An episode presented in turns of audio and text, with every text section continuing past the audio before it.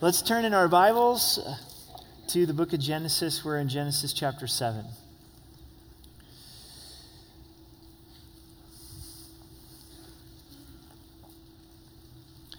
Let's pray together. Father, we do rejoice in you. We thank you for who you are, that your character is consistent, that you're gracious and long suffering, truthful, that you're present in our lives. You're Emmanuel, God with us. We just want to slow down and wait upon you, allow you to speak to our hearts.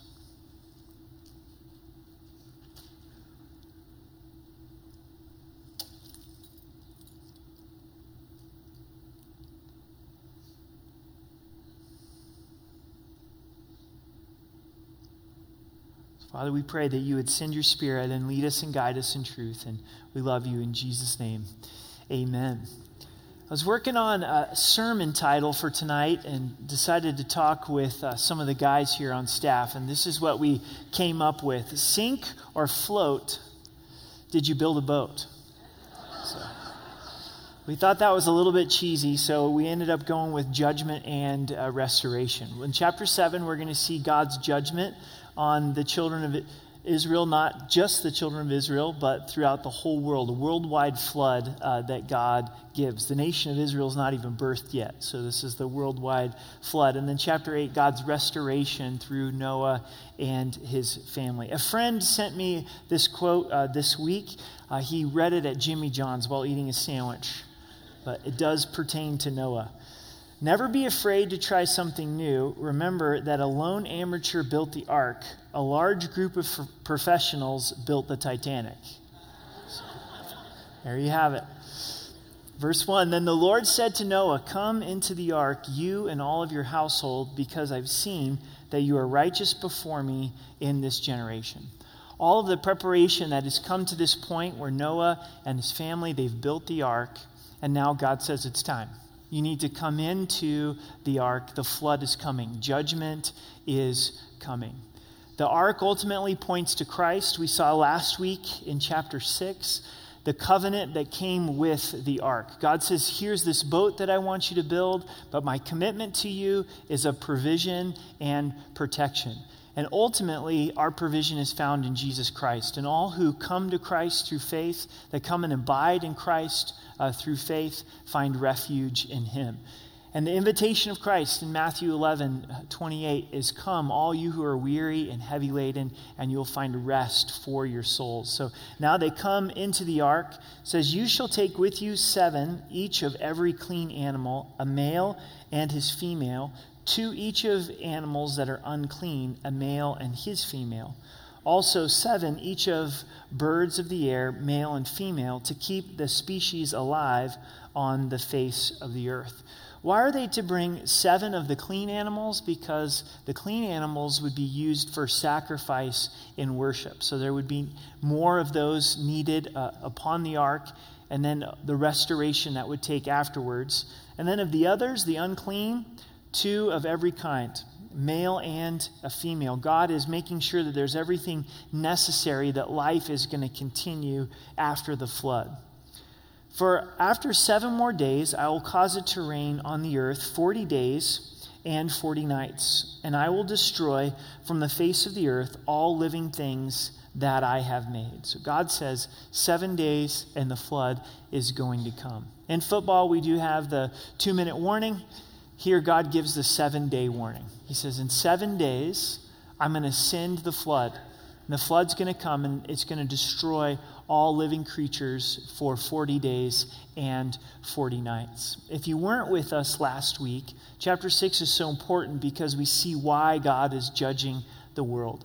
Because of sexual perversion that had taken place, violence, every thought of man was of evil. So God responds and says that he was bringing judgment upon everyone except for Noah and his family. The emphasis at the end of verse 4 is God says, From the face of the earth, all living things that I have made. God created all of mankind.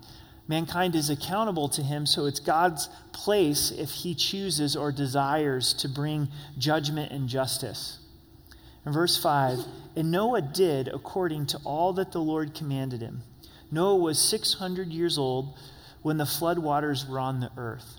God lifts up Noah as an example of faith in Hebrews chapter 11. Without faith, it's impossible to please God. We think of all the things that would please God, but it's to believe in Him, it's to trust in Him. And when we do believe and trust in Him, it results in our lives and how we live. And out of Noah's faith, he obeyed because he believed God. He believed God's word that God was going to bring this flood, that, that he needed to build an ark. He responded with all of this hard work of obedience. He did all that the Lord commanded him to do. What a great testimony from Noah's life. I bet he's really glad he obeyed, don't you? He did what God asked him to do. This boat is built, he's ready, and he's prepared for judgment. We're never going to regret obedience to the Lord. Sometimes it feels that way, it feels long, it feels difficult, but we're never going to regret obeying the Lord. So Noah, with his sons, his wife, and his sons' wives, went into the ark because of the waters of the flood of clean animals, of animals that are unclean, of birds, and of everything that creeps on the earth. Two by two, they went into the ark to, to Noah, male and female, as God had commanded Noah. God's hand is at work to cause all of these animals to come together, to come to Noah, to go on the ark in an orderly fashion. The Lord is definitely orchestrating this. We see even today some amazing feats of migration that happens in the animal kingdom every year. This was a unique migration to bring two of every kind to get onto the ark to prepare uh, for this judgment. And it came to pass after seven days that the waters of the flood were on the earth. What would these seven days be like for Noah and his family? Waiting, waiting, knowing that there was judgment coming in seven days. Okay, it's day six, it's day four, it's day three. Here it comes. Okay, this is the seventh day. God's going to bring his judgment. I'm sure there was a lot of emotion and sleepless nights, and the flood begins. In the 600th year of Noah's life, in the second month, in the 17th day of the month, and on that day, all the fountains of the great deep were broken up, and the windows of heaven were opened. This is a notable day for sure. And God notes it. He writes it down. And he says, Of Noah's life is the 600th year of his life. In the second month, the 17th day, then the fountains of the deep break open. The waters from underneath the earth break open, and you begin to see all of this massive torrents of water coming from beneath, but also the windows of heaven open, so you have water coming up from underneath the earth and also from up above from the heavens. Verse 12, and the rain was on the earth 40 days and 40 nights. So this happens for 40 days and for 40 nights. If you study the scriptures, you may have noticed that 40 is used a lot uh, in Scripture. We see Moses on Mount Sinai seeking the Lord for 40 days and 40 nights. The spies are sent in to the land, the promised land, the future promised land, and that first spy mission was 40 days. We see Jesus being tempted in the wilderness for 40 days. The children of Israel wandered in the wilderness for 40 years.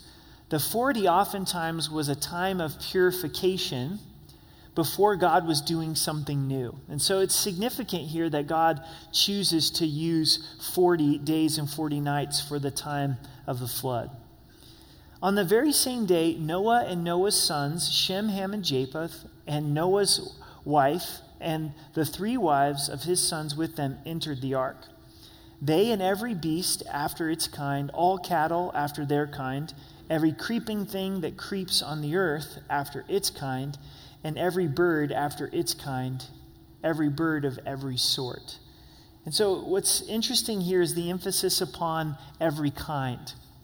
Because you see, with dogs, inside of dogs, you've got the DNA and the gene pool that's able then to produce all different types of breeds of dogs, but they're still dogs, right?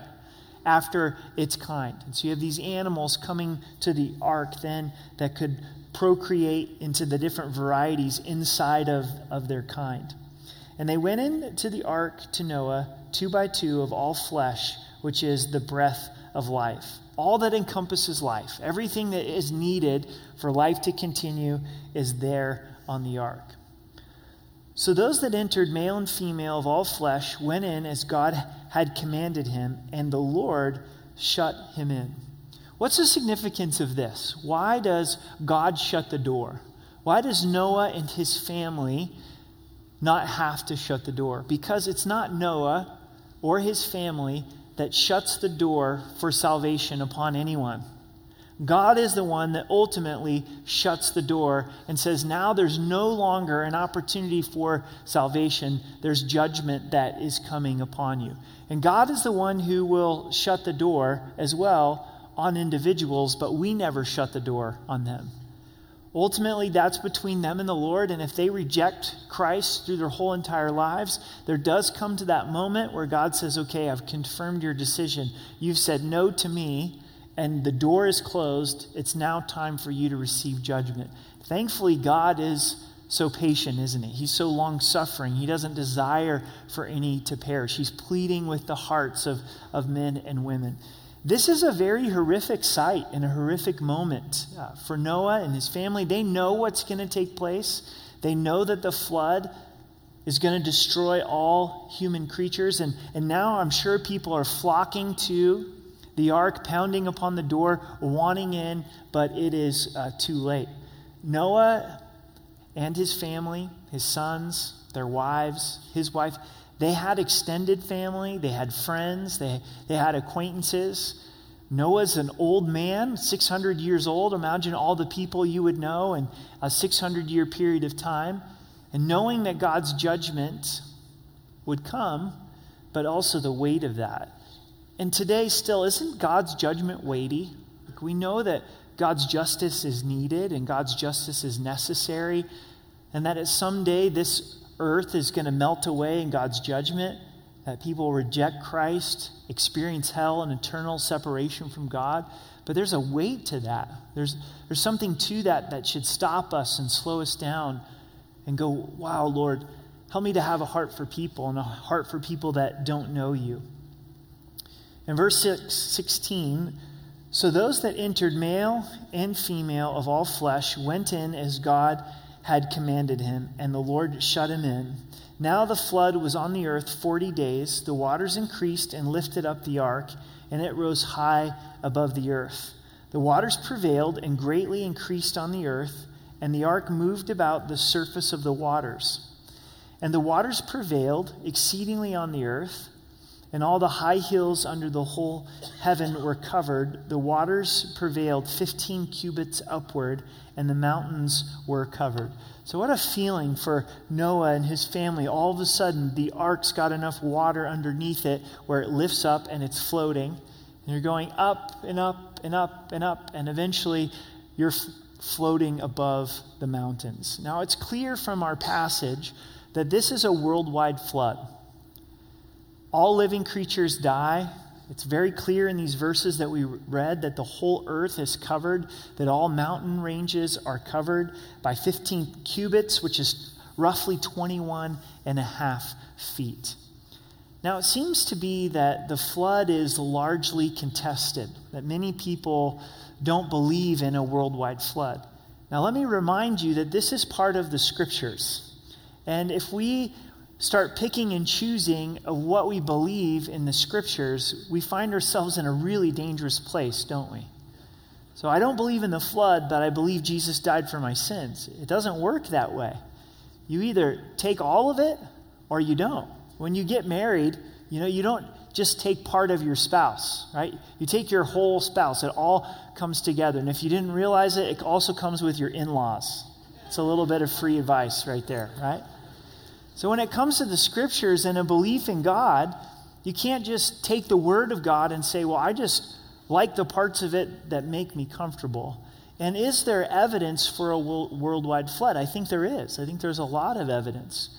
One is that most ancient cultures do have their own story of a worldwide flood in their history. They'll, they'll tell you of, yes, this, this happened, describing a, a worldwide flood. This is an article from a website called gotquestions.org. If you're ever looking for biblical questions, it's a good resource. And I read it says, An evidence for the flood is a physical evidence found on the earth's surface. For example, 75% of the earth's land surface is comprised of sediment rock, rock that was washed away, dissolved in fluid, and redeposited elsewhere. Fossils are found in many of these sedimentary layers. It is common to find massive fossil graveyards consisting of jumbled, smashed, and contorted fossil remains that give the appearance of a large number of animals destroyed simultaneously by an incredible force. So the fossil record really points to a worldwide flood. We found fossils, marine fossils, on the top of mountain ranges, including the Himalayas. What in the world are marine fossils doing on the top of the Himalayas? You can only explain that through the worldwide flood. I'm just beginning to learn how the Grand Canyon really points to a worldwide flood. Even secular geologists say this could not have simply been carved out by the Colorado River. So we look at the evidence and we go, the evidence points to a worldwide flood. But why does a Christ rejecting world want to deny the flood? Because if you deny the flood, you're denying God's judgment. I mean, it's a lot more comfortable for us to think, well, God never judged the earth, and there's not future judgment to come. In verse 21, and all flesh died and moved on the earth birds and cattle and beasts and every creeping thing that creeps on the earth and every man. So, very clear it's worldwide. And in whose nostrils was the breath of the Spirit of life, all that was on dry land died. So he destroyed all living things which were on the face of the ground, both man and cattle, creeping thing and bird of the air. They were destroyed from the earth. Only Noah and those who were with him in the ark remained. And ultimately, God's going to bring judgment again. In 2 Peter 3, verse 10, it says, But the day of the Lord will come as a thief in the night, in which heavens will pass away with great noise, and the elements will melt with fervent heat. Both the earth and the works that are in them will be burned up. Therefore, since all these things will be dissolved, what manner of person ought you to be in holy conduct and godliness? God's never going to destroy the earth again through a flood but there will become a day where all of this earth is going to melt away with a fervent heat. What mattered to Noah at this point in the journey that they're upon the ark? It was his relationship with God. It was his obedience to God. It was his family. In light of the fact that everything's going to be burned up, what really matters? That's the challenge that 2 Peter gives to us. And the waters prevailed on the earth 150 days. It's amazing in chapters 7 and 8 how God chronicles the time. He says, okay, there's seven days of warning, then there's 40 days where the flood takes place, and then the waters sat upon the earth for 150 days. There's so much water upon the earth that if it's not for God sending a wind to dry out the earth, the earth wasn't going to dry. And so we'll see God's timetable continue in chapter 8. Then God remembered Noah and every living thing and all the animals that were with him in the ark, and God made a wind to pass over the earth, and the waters subsided. The word remember means to name or to mention. Kent Hughes, in his commentary, puts it this way When God remembered Abraham, he saved Lot. When he remembered Rachel, she conceived. God's remembering always implies his movement towards the object. Don't you like that? When God remembers, it's his movement towards the object, towards the person. God remembered Rebekah and she conceived. God remembered Abraham, what was on his heart, and it resulted in salvation for Lot. And here God remembers Noah. Then God remembered Noah. Some translations put it this way, but God remembered Noah. God chooses to ravine. Chapter 7 is deconstruction, decreation.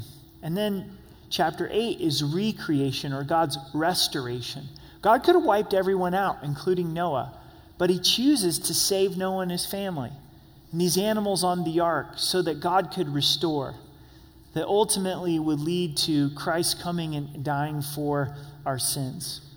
God sends this wind on the earth to dry out the earth. In verse 2, the fountains of the deep and the windows of heaven were also stopped, and the rain from the heavens was restrained, and the waters receded continually from the earth, and the end of the earth, at the end of the 150 days, the water decreased. So we have 150 days of the waters receding. In verse 4, then the ark rested in the seventh month, the 17th day of the month on the mountains of Ararat. Another notable day. Floating, floating, floating, floating, floating, floating, floating. All of a sudden, you hit the mountain and you're no longer floating.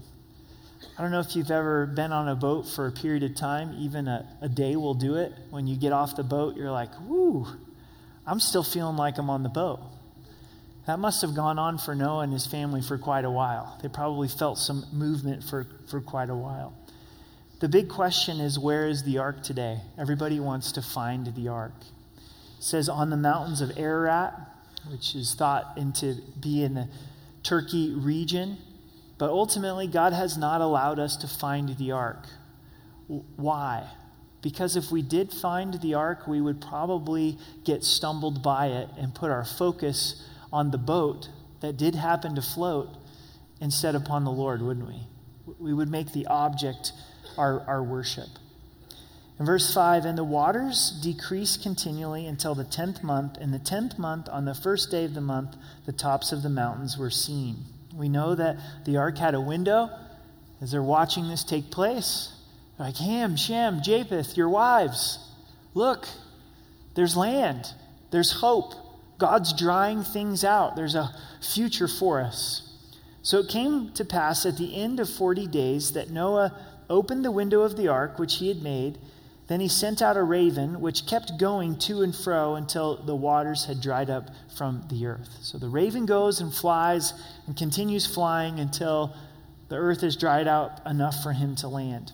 He also sent out from himself a dove to see if the waters had receded from the face of the ground. But the dove found no resting place for the sole of her foot. And she returned into the ark to him, for the waters were on the face of the whole earth. So he put out his hand and took her and drew her into the ark to himself. So the dove goes out, can't find a resting place, and ends up back on the ark. No detail is wasted in Scripture what does the dove represent throughout Scripture? The Holy Spirit. When Jesus was baptized, the Spirit descended on him like a dove. This ultimately is a picture of the Holy Spirit that's hovering, looking for a resting place. The Spirit wants to reside in the hearts of men and women who will open up their hearts to Him. And as Noah extended out his hand, as we extend out our hearts and say, Holy Spirit, I desire for you to have a home in my heart. Be at home in me. I want to be filled and led by the Holy Spirit. When we think of God's restoration, we see the damage of sin, and the restoration takes place through the work of the cross and the work of the Holy Spirit in our lives. We're not meant to be able to live out this Christian life apart from the Holy Spirit. It's too hard, it's too difficult, it's impossible. How do we be a witness of Jesus Christ apart from the supernatural work of the Holy Spirit? Has the Holy Spirit found a comfortable residence inside of us?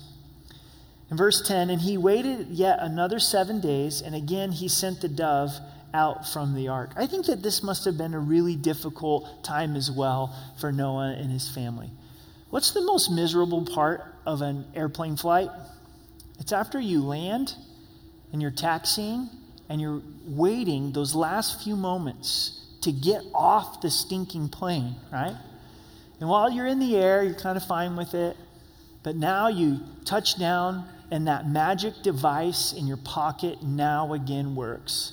It goes off of airplane mode, and lets you know the people that you want to see, the business commitment that you need to get to, the reason while you're traveling, and you can just feel the antsiness. I think the temperature rises about five degrees, and then the animals begin to pray as soon as they hit the light to unfasten the seatbelt. And then there's also always those feisty evildoers that take their seatbelt off before the light goes off that's usually me. I'd try to do it quiet, slip this way.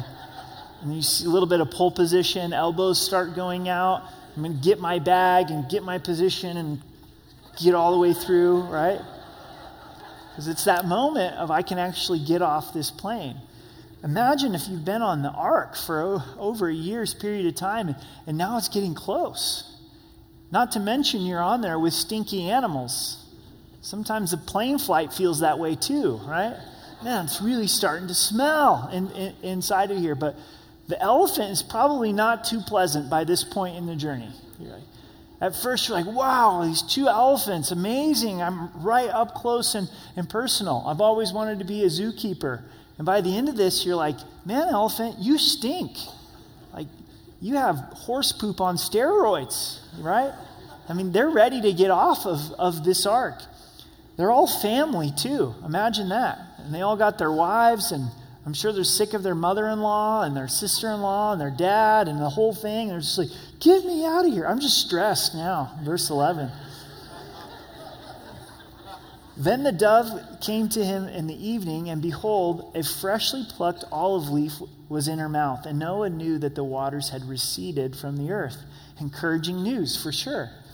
So he waited yet another seven days and sent out the dove, which did not return again to him anymore. The dove found a resting place.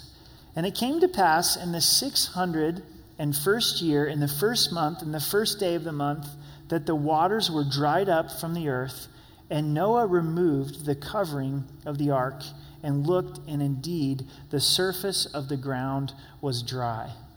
Finally, at this point, there is dry ground, what they may have thought that they would never see again. And then, verse 14 in the second month, on the 27th day of the month, the earth was dried. We've got a slide for you that kind of gives the timetable of what's taken place, if we can pull that up. So, this just gives us a chronology of the flood. The first is the seven days of waiting, and then the water continued 150 days. And then the earth dried for, for 70 days. So we missed 150 days in there on our slide. We've, we've got another 150 days that were listed that we read in Scripture. So please forgive us on the slide. But the total then is 377 days, and you've got one year and 17 days that they were on the flood. What a long journey. What a long journey for them to be on the ark, to go through. And God records this for us uh, in detail. He gives us the timetable for us to ponder it and to be encouraged because when we do see the devastation of sin and experience God's correction and God's judgment, the work of restoration is slow, isn't it? It's long, and sometimes it's difficult. We see God speaking to Noah at the beginning of this process come onto the boat. We see God speaking to Noah at the end of the process to get off of the boat. But we don't see God speaking to him while he's on the boat. Now, God may have done that, but it's not recorded for us. But sometimes you might be saying, I'm barely afloat. I'm barely afloat. I feel like I'm sinking. Everyone around me has been sinking as well. But God's doing a work of restoration. Things are drying out. There's going to be hope. There's going to be opportunity to get off of the boat and to start anew again. Verse 15 Then God spoke to Noah, saying, Go out of the ark, you and your wife, and your sons, and your sons' wives with you. Bring out with you every living thing of all flesh that is with you. God says it's time to get out. They were going to stay on this boat till God says get out. I think I would as well. And this is the only thing that you knew of salvation. And now God's saying it's time to get out, and there's going to be life ahead. The birds and the cattle and every creeping thing that creeps on the earth, so that they may abound on the earth and be fruitful and multiply on the earth. The second time, God's given this exhortation to be fruitful and to multiply. There's a lot of work to be done. There's a, a lot of procreation to take place. It's just Noah and his family, as well as these animals that are on the boat. So Noah went out, and his sons and his wife, and his sons' wives with them, every animal, every creeping thing, every bird, and whatever creeps on the earth, according to their families, went out of the ark. You can kind of picture them coming out of the ark, like, is it okay? Putting their feet upon dry ground and like, oh, it's so good to be off this boat. It's so good to be on dry ground. Then Noah built an altar to the Lord and took of every clean animal and every clean bird and offered burnt offerings on the Lord. Offered burnt offerings on the altar. This is huge. This is huge. The first thing that Noah does is he builds an altar to the Lord. I'm sure there was some conversation and some forethought to what's the first thing you're going to do when you get off the boat. Noah says, I'm going to build an altar. And I'm going to worship God for Him bringing salvation by grace into our lives. We do the math, and these creatures are very valuable, aren't they? There's only seven of every clean animal. And here, Noah uses some to sacrifice them in worship. If he was being practical or pragmatic, that would win out and say, hey, we need to let these guys procreate for a while before you offer them in worship. But worship is important. Worship is more important than, than anything else. And then we see God's response to the worship. And the Lord smelled a sweet, and the Lord smelled a soothing aroma. Then the Lord said in his heart, I will never again curse the ground for man's sake, although the imaginations of man's heart is evil from his youth nor will I again destroy every living thing as I have done. So God smells it, and it's a soothing aroma to the Lord. Very different than the wickedness that was coming up before the Lord in the prior chapter. In this, I think that we see a picture of the gospel and salvation. What do I mean? Because the ark points to Christ. Jesus gives a covenant for salvation that will all who come to him are saved. The flood points to how we're buried with Christ. The flood, all sin is buried in this flood. Sin is dealt with in this flood. And what's the truth of us, our sin? It's buried with Christ, never to be resurrected again. These people would never be resurrected again. Our sin is never going to be resurrected again. It's salvation. Noah has experienced salvation we experience salvation through Christ, his death and burial. Then what is our response? Our response is to be the same as Noah. Because we've experienced salvation, is to not offer an animal, but to offer our very lives on God's altar. Paul puts it this way I beseech you, therefore, brethren, by the mercies of God, to present yourself a living sacrifice, holy and acceptable, because of God's mercy because of God's grace, because of salvation, then we respond to that grace, that favor, that salvation, and say, God, I want to give my whole entire being to you. I'm going to place myself upon your altar for worship. God's not desiring animals upon an altar anymore, He's desiring our lives. Now, the problem with us being a living sacrifice, unlike these animals, is we can climb off the altar, true? So there's times that we're very moved by salvation, thankful for grace, and we respond to that and say, God, I want my life to be a living sacrifice to you.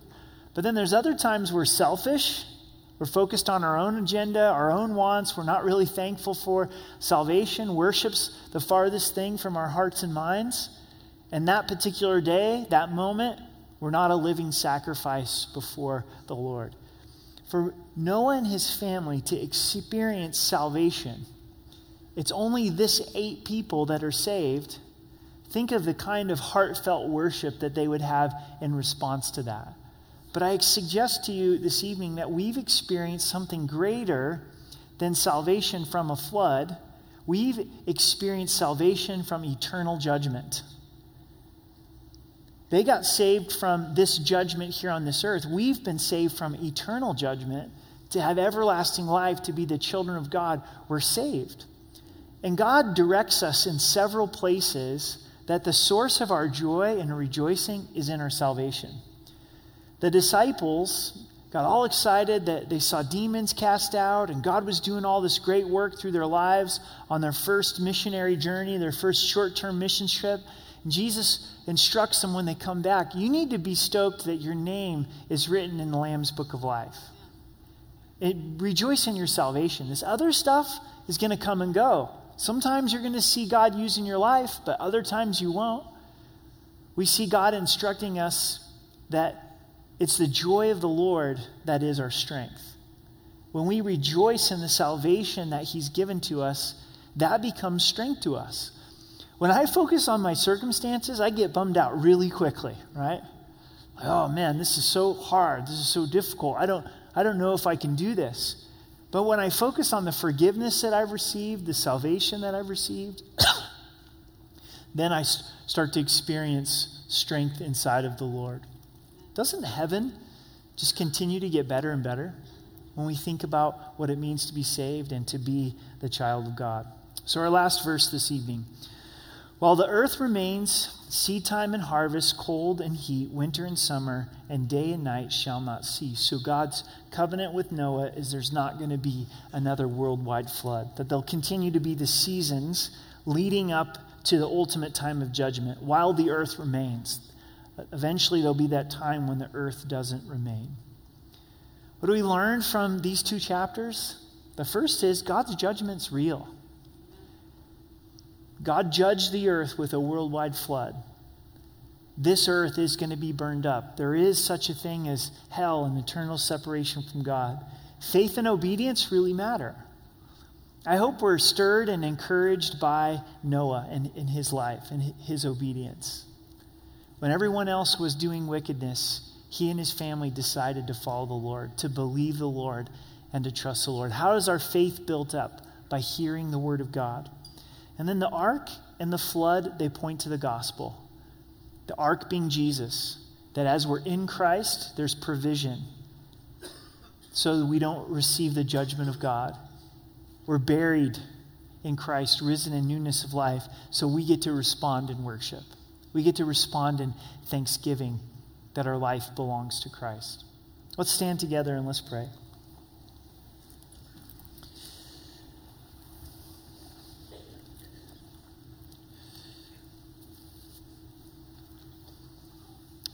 Father, it is uh, overwhelming for us to try to put ourselves in Noah's shoes, what it was like to witness your judgment, to experience your salvation. And we thank you for the opportunity to come to you, Jesus, to believe in you, to be in you, and that you have caused us to be new creations. The old man has passed away. So we choose to worship you right now. We want to present our lives afresh upon your altar our minds, our eyes, our ears, our hearts. May the magnitude of salvation, may the magnitude of eternal life resound in our hearts this evening. We love you and we thank you. In Jesus' name, amen.